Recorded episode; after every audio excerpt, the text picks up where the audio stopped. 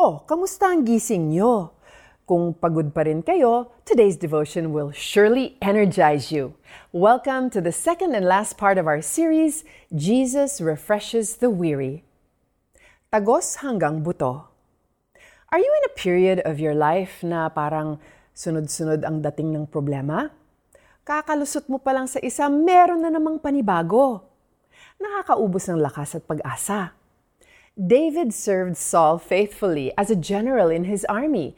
Kaya na-insecure si Haring Saul na baka agawin ni David ang kaharian mula sa kanya. Walang ganoong balak si David, pero tinugis pa rin siya ni Saul.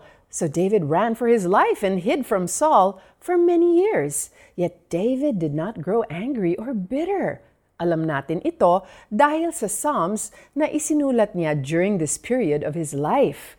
Isa na rito ang Awit 31. Makikita natin dito ang mga ginawa ni David when he was faced with a difficult situation. Una, he declared his trust in the Lord. Tinawag niya ang Panginoon na kublihan at matibay na kuta na magbibigay sa kanya ng kaligtasan. Pagkatapos ay iniyak niya sa Panginoon ang sitwasyong kinakaharap niya. Inamin niyang pagod na siya't mahina at ang pakiramdam na ito'y parang tumagos na hanggang buto. He also felt alone at wala na siyang natitirang kakampi. And yet, hindi niya sinisi ang Panginoon. Para lang siyang maliit na batang nagsumbong sa kanyang ama. Hindi rin nalimutan ni David na humingi ng tulong at hustisya sa Panginoon. David was confident na hindi siya bibiguin ng Diyos.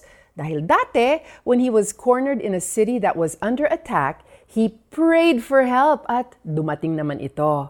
He declared na ang lahat ng mga tapat sa Panginoon ay makakaasa sa kanyang proteksyon. Kung gaya ka ni David na nasa isang difficult situation, purihin mo rin ang Panginoon at magtiwala ka sa Kanya. Tiyak na ililigtas ka niya, palalakasin at pagiginhawain. Magdasal po tayo.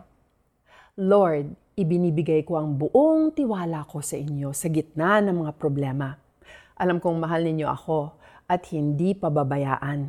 Salamat sa kalakasan at kapahingahan. Here's our application. Balikan ang isang problema na pinagdasal mo at nagkaroon ng solusyon in an unexpected or amazing way.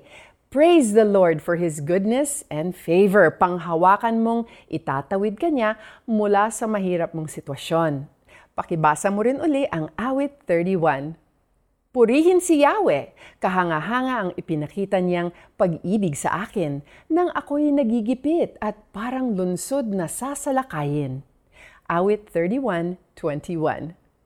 Tandaan, kapag pagod ka na, pwedeng magpahinga at hanapin mo ang kapahingahan sa Panginoon. I'm Joyce Burton Titular and I hope you enjoyed today's Tanglaw.